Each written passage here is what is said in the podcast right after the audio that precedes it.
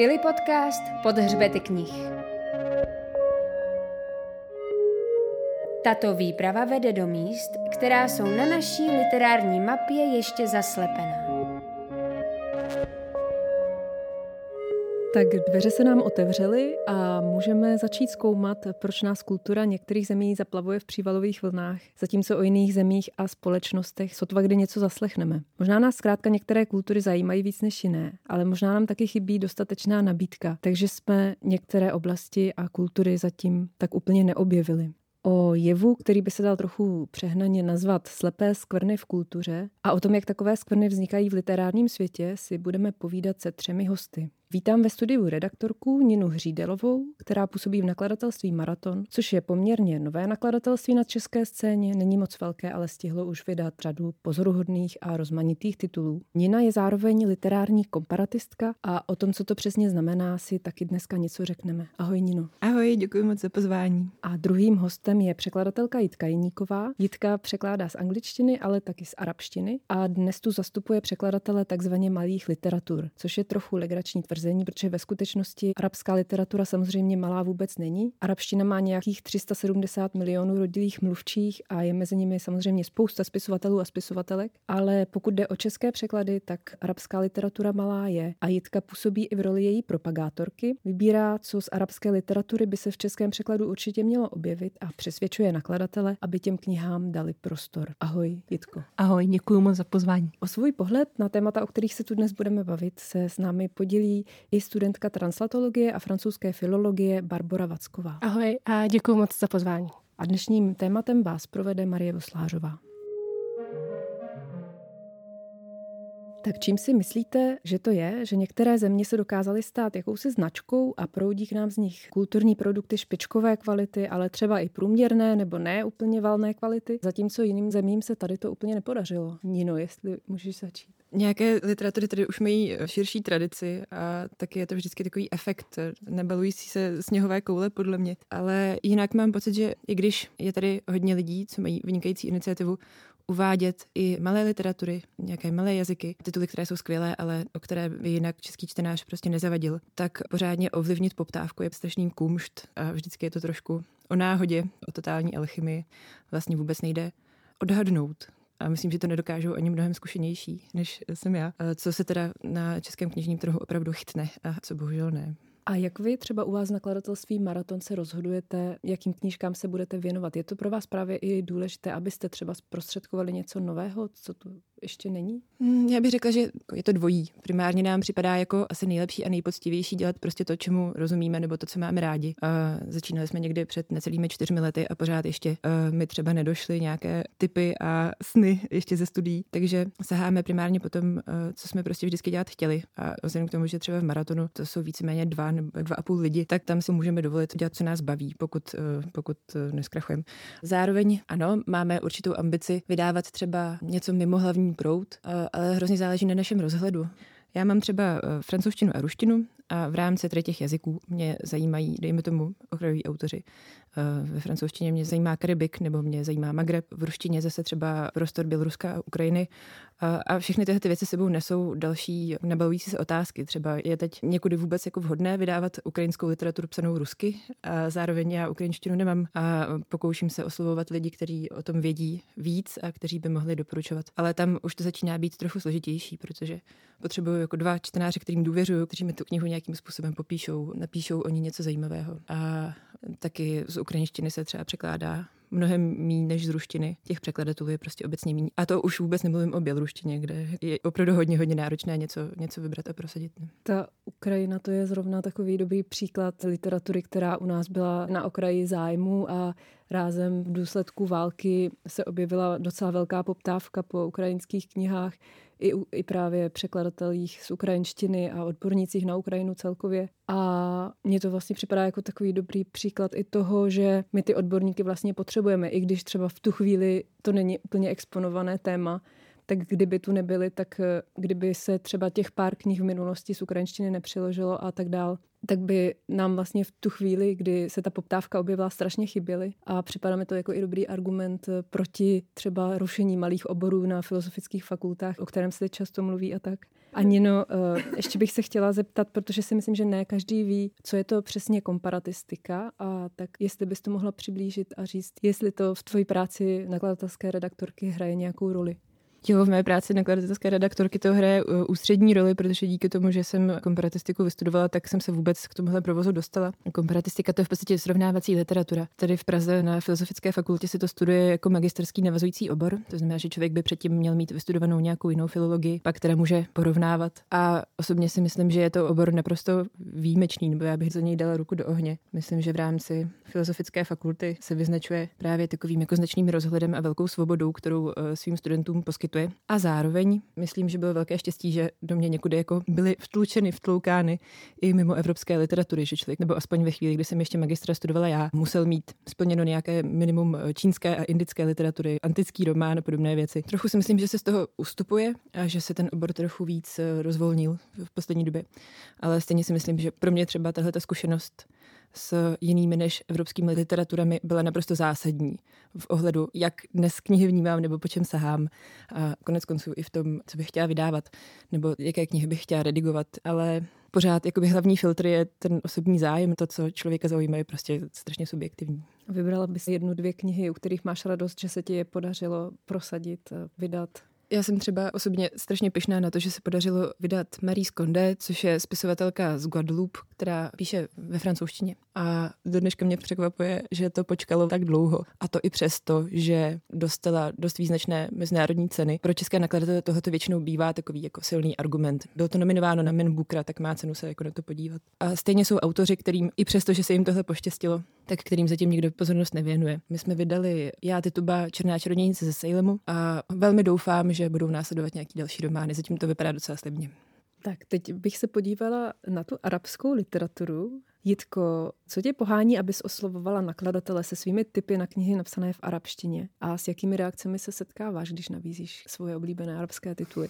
Myslím, že asi se dá říct, že to má určitý dvě základní roviny. Tou první je samozřejmě ten osobní zájem na tom pracovat s jazykem, který mám ráda, se kterým bych ráda trávila víc času, než zatím trávím nebo než většinu času trávím, protože přece jenom ve chvíli, když člověk překládá, tak je ve velice intenzivním kontaktu s textem a s jazykem. A v obecnější rovině se domnívám, že skrze beletry, skrze romány, skrze povídkovou tvorbu má český čtenář nebo čtenář obecně jedinečnou možnost seznámit se s běžným životem, s normálním člověkem, s tématy, která se ve společnostech řeší, která jsou buď palčivá, anebo naopak běžná. A je to jedno, jestli se budeme bavit o životě utahané 40-leté matky nebo o vnitřních pochodech politicky angažovaných mladých lidí. A myslím, že tohle to tady u nás právě z oblasti Blízkého východu a Severní Afriky zoufale chybí že máme vlastně eh, většinu informací, kterou získáváme, tak máme filtrovanou přes spravodajství. A to samozřejmě přináší určitý druh informací určitým způsobem. Naprosto jako legitimně, protože od toho spravodajství je. Nicméně pak vzniká určitý obraz, který ne vždycky a ne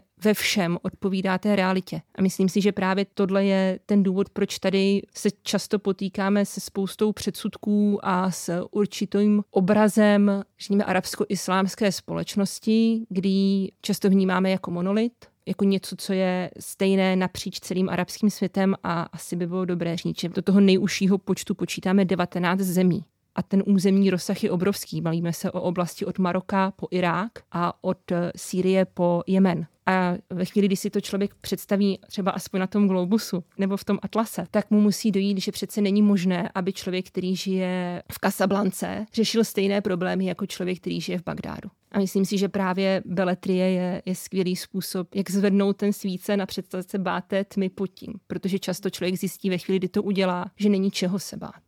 A je těžké o tom přesvědčit i nakladatele? Z mojí osobní zkušenosti to těžké je, teď už to je o něco lehčí, musím říct. Doufám, že se podařilo s pomocí nakladatelství Akropolis otevřít ty dveře těmhle těm literaturám, kdy konečně máme něco v ruce, s čím můžu přijít a říct, tak se na to podívejte, tohle ale je normální text. Není čeho se bát, není to nic nepřístupného. Já jsem jenom chtěla říct, že mám strašnou radost, že tohle tady zaznělo, protože to je úplně přesně to, co mám v hlavě a mám třeba pocit, že tím, že já rozumím francouzsky a hrozně moc literatury vzniká i jako frankofoní, tak člověk, který k této kultuře má blíž, tak se k těm textům dostává, ale už jako opravdu český čtenář, který ani tento jazyk neovládá, tak opravdu tam vzniká pocit, že, že jako ta kultura je tak diametrálně odlišná, že i ty lidi přece musí být odlišní, ale opravdu skrze tu četbu běžné beletrie zjišťujeme právě pravý opak, že i přes nějaký veliký kulturní odlišnosti jsou ty lidi vlastně nám pořád velmi podobní. Mm, díky. Ještě bych zůstala eh, u Jitky. Jitko, máš nějakou teorii, proč některé knihy se ti nakonec podařilo nakladatele přesvědčit, že to jsou ty pravé, které by měly vydat a jiné ne? V čem je to zaklínadlo, které jim otevřelo ty dveře?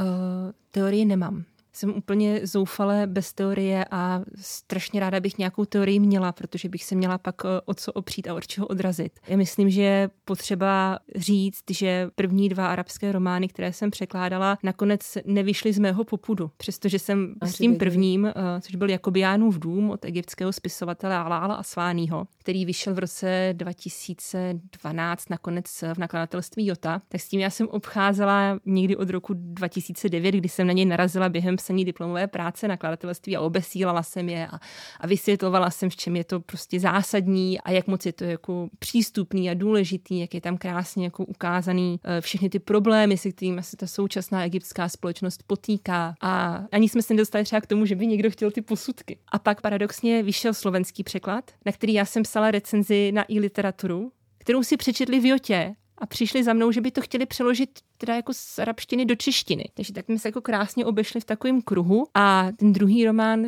to je román od syrského spisovatele Khalida Khalify, který tedy česky vyšel pod názvem Smrt je dřina v nakladatelství Akropolis tak tam vlastně vzešel poput od Tomášových, od majitelů, kdy se paní Tomášová přečetla recenzi na anglický překlad a ta kniha jí zaujala natolik, že začala schánět někoho, kdo by to přeložil z arabštiny do češtiny. Takže až ta třetí kniha, to je teda jako už moje, můj koníček, můj kůň, to je Frankenstein z Bagrádu od iráckého spisovatele Ahmada Sádávího a ten vyšel tedy znovu v Akropolisu, znovu s podporou Ministerstva kultury České republiky a tam myslím, že jsem měla to štěstí, že na mě Tomášovi dali, že jsem to nějakým způsobem zvládla ze sebe jako dostat, proč je ta kniha tak dobrá, protože já pak mám ten problém, že když mi přijde něco moc dobrý, tak nejsem schopná to prodat tak, jak by to asi stálo za to. A samozřejmě k tomu přispělo i to, že její překlad byl nominovaný na Man Booker Prize International, dostala takzvaného arabského bukra a měla velký ohlas i v zahraničí. Takže tam samozřejmě bylo možné si dohledat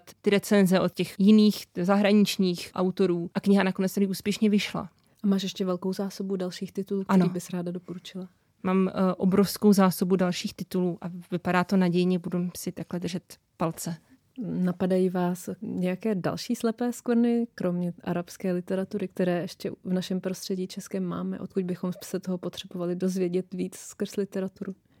Není to úplně otázka kultury nějakého národa. Já dlouhodobě shledávám, že se český literární trh z mého pohledu velmi vrací do historie a svým způsobem tomu rozumím, ale svým způsobem mi chybí některá aktuální témata, jako v beletristickém podání, že mi přijde, že vznikají rozhovory a vznikají eh, některé nonfikce, ale i ty jsou poměrně okrajové, ale téma i třeba ekologie nebo nějakých sociokulturních otázek si myslím, že zkrátka tolik v českém trhu zastoupené nejsou, jako jsou prostě věčná témata druhé světové války, což rozumím, ale zkrátka je toho tam na můj vkus příliš. A nějaký příklad eh, konkrétní takového tématu? No tak můžou to být menšinová témata, ať už třeba romských menšin u nás, nebo témata identity, takže LGBT témata, ale právě ta ekologie, to mně přijde, že opravdu je něco, o čem bychom měli psát hodně a hodně by se to mělo vydávat. A hodně by se to mělo číst. To hlavně. Mělo by se to vydávat tak, aby to bylo přístupné těm čtenářům, co zatím si rádi přečtou o tom holokaustu a o těch dějinách, což není samozřejmě vůbec špatně. To je téma, které je potřeba připomínat. Ale jak tady byla řeč o tom nadbytku, přesně to je ta vlna, která se utrhla a teď já nikdy nevím, jestli to je Larson nebo Larson, tak to mě určitě konečně vysvětlíš, jak ho mám vyslovovat. Steve Larson, jestli myslíš. Ano, ano, tak Larson, tak ten podle mě urval tady tu lavinu těch severských detektivek a thrillerů. Detektivky, to je další. No ano, detektivky a potom samozřejmě, řekněme, pejorativní označení té červené knihovny. Nicméně k těm slepým skvrnám, já kdybych zůstala v té svojí oblasti, tak máme zoufale málo překladů z Iránu, z Afghánistánu, z Pákistánu, kdy zase máme ty informace znova filtrované jen přes to politiku, přes nějaké zásadní problémy, které se tam řeší. A to je další věc, to je takové to, co já vždycky říkám, já bych chtěla číst ty knihy od nich, ne o nich. Protože my tady furt čteme mm. o nich. Mm. A teď je jako čas si poslechnout je, ten jejich hlas.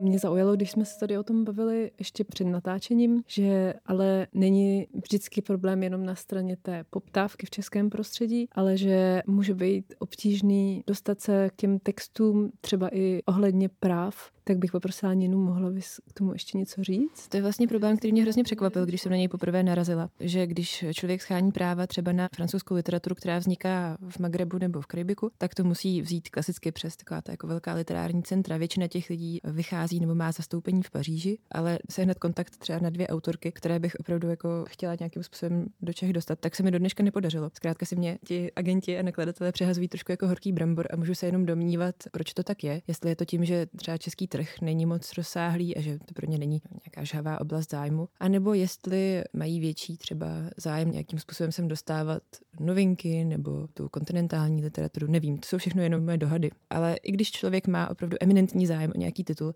neznamená to, že je snadné ho získat poslední dobou na to narážím třeba, eh, jak zmiňovala Barbara, začala jsem se zajímat o ruskou literaturu, která řeší téma LGBT. Tam je to velmi specifické. Sice vychází obrovské množství zajímavých titulů, ale třeba jednat s nakladatelstvím které ty knihy musí, muselo označovat na obálce 18+, plus, případně teď vznikají i, i nějaké jako blacklisty. Není úplně snadné. Navíc je to ještě stížené tím konfliktem, který probíhá, tím, že vztahy s Ruskem jsou takové, jaké jsou, takže uvidíme, jak tohle to půjde. Já si každopádně myslím, že, že prostě i v ruské literatuře jsou v současnosti témata, které jsou trošku naší slepou skvrnou, protože se soustředíme na to špatný v uvozovkách, i bez uvozovek. Ale mohli a měli bychom, aspoň podle mě, připomínat, že i tam jsou autoři, kteří by k nám teď mohli hodně silně promlouvat, že nemůžeme tu literaturu úplně celou jako zhodit teďka z lodi a, a už se k ní nevracet. Spíš naopak třeba upozorňovat na to nosné, co v ní je. To je vlastně taky jedna věc, který jsem se chtěla dotknout, že i když už se k nám literatura z nějaké jazykové oblasti dostává, tak někdy možná se k nám dostává třeba jenom nějaký její segment a nějaký jiný plně ignorujeme. V českém prostředí se vůbec nechytají, nebo hrozně málo chytají autoři, kteří mají nějaký migrační původ.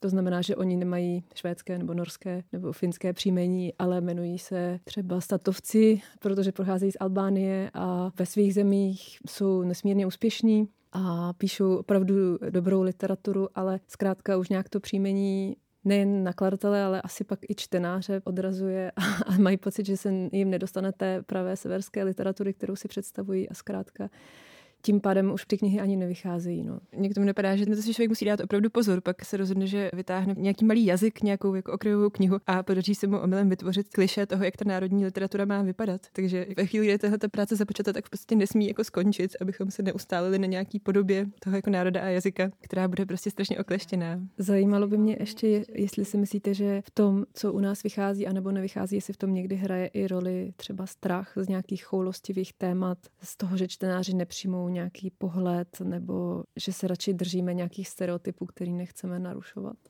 Já myslím, že tohle je asi obecně lidem trochu vlastní, takže nedokážu říct, ne, tak to není. Zároveň myslím, že je spousta nakladatelů, který čtenářům důvěřují. Přijde mi důležité dobře volit a nepřehnat to, aby, aby neměl potom jako většinový čtenář pocit, že mu něco spánu, protože myslím, že zrovna na tohle je jako český čtenář docela často alergický. Na dojem, že mu někdo jako něco diktuje nebo tak. Mm. Já nevím, jestli to je vysloveně strach, ale myslím si, že je tady určitá neochota rozšiřovat si nějaký záběr, protože to samozřejmě je náročný, vyžaduje to nějaké cílené úsilí je tu možná i trochu neochota měnit svůj vlastní názor, protože to samozřejmě je vždycky nesmírně těžký si připustit, že jsem něco, o čem jsem byl přesvědčený, že třeba není úplně tak, nebo by tak nemuselo být, protože to samozřejmě nabourává nějakou jistotu, ale já, když zůstanu v tom svém okruhu, tak já si myslím, že to není ani tak strach, jako prostě jenom nezájem, protože zase každého baví něco jiného a by jsme potřebovali nějaké delegáty je tohohle toho našeho regionu v nakladatelstvích. Tady pak si ještě na Ninu vezmu telefon a nebudu jí otravovat moc, jenom trochu. Ne, do, do toho, já už se hrozně těším. No, já si myslím, že v zásadě s oběma hostkami souhlasím velmi. Strach je podle mě přítomný u čtenářů s pocitem, že se přesně tak dozvím něco, co jsem se vlastně možná dozvědět nechtěla. Paradoxně mám pocit, že opravdu takový jako nezájem a to, že je to tak mě vzdálený nějaká kultura, jak geograficky, tak kulturně odlišný problém, než to, co já tady denně zažívám v Česku, že přece mě to jako nemusí zajímat a mě se to přece tolik netýká, tak proč já bych si tím zatěžovala už tak tu těžkou hlavu, kterou mám plnou svých starostí. To mi tak přijde, proto čtem ty detektivky. Na závěr, měli byste pro čtenáře tip na knihu nebo dvě, které vyšly v češtině a otevírají nějaké nové kulturní světy a které by si podle vás zasloužily třeba víc pozornosti, než se jim dostalo? Tak já bych eh, ráda upozornila na knihu od syrské novinářky Samar Jazbik, která vyšla v překladu z arabštiny od Petra Felčera v nakladatelství deníku N. Jmenuje se to Hlasy nezdolných žen a jsou to letrizované rozhovory, které Jazbik vedla se Syřankami, již zůstaly v Sýrii během občanské války a podává to velice intenzivní obraz jejich zkušenosti. A myslím si, že je potřeba takové knihy číst, i když nám to je extrémně nepříjemné protože vzhledem k tomu, že válka není věc, která se nás netýká, jak jsme se dozvěděli loni, to je věc, která se nás týká intenzivně a velmi a nemůžeme to odvrhnout jako něco, co se děje na jiném konci světa a není to náš problém. Teďka vyjde titul, který se jmenuje Rána. Napsala to ruská spisovatelka Oksana Vasjakinová. To je původně básnířka, ale tahle její kniha právě reflektuje, řekněme, její sexuální identitu a zároveň vypráví takovou dlouhou pouť z Moskvy na Sibiř, kam veze vlastně popel své matky. A myslím, že právě v tom ohledu, jak jsem říkala, je to jako úplně jiné Rusko, než ho známe. Je to úplně jiný hlas, než jaké z Ruské většinou slyšíme. Mě bohužel v poslední době toho tolik v češtině nepotkalo, ale s jednou knihou jsem se přeci jenom setkala a to je v nakladatelství Ker, kniha Čávata z Manéže, kterou opravdu vřele doporučuji. Nejen po vizuální stránce.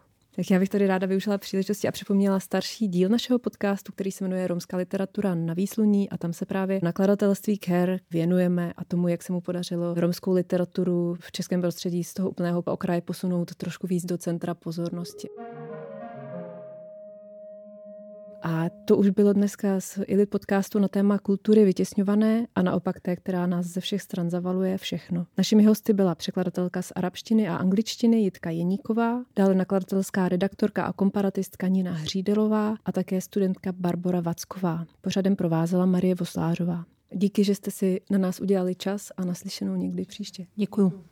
Děkujeme moc za pozvání. Díky moc. Další díly najdete v podcastových aplikacích nebo na webu ilipodcast.cz. Brzy naslyšenou u Ili Podcastu.